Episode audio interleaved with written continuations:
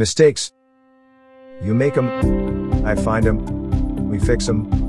Welcome to ArtisanEnglish.jp The Posts, the podcast created by David Dodd and read by me, his friendly AI assistant, Avlish.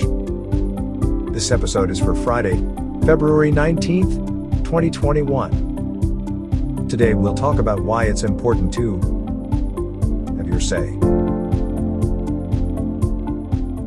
In a democracy, people need to have their say in the decision making process or on some critical issue. That means everyone must have an opportunity to give their opinion on whatever matter is at hand. Before you can do that, you must first have an opinion, to begin with.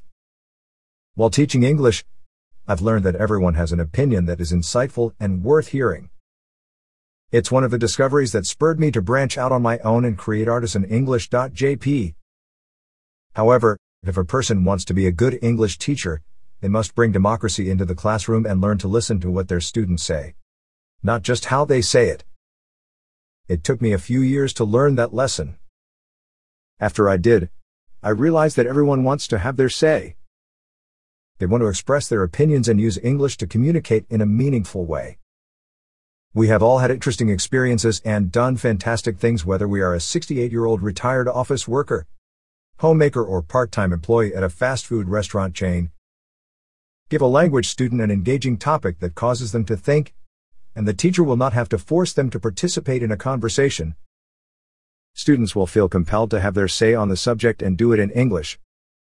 An authentic conversation is the best way not only to learn a language but to get to know your students and the teacher.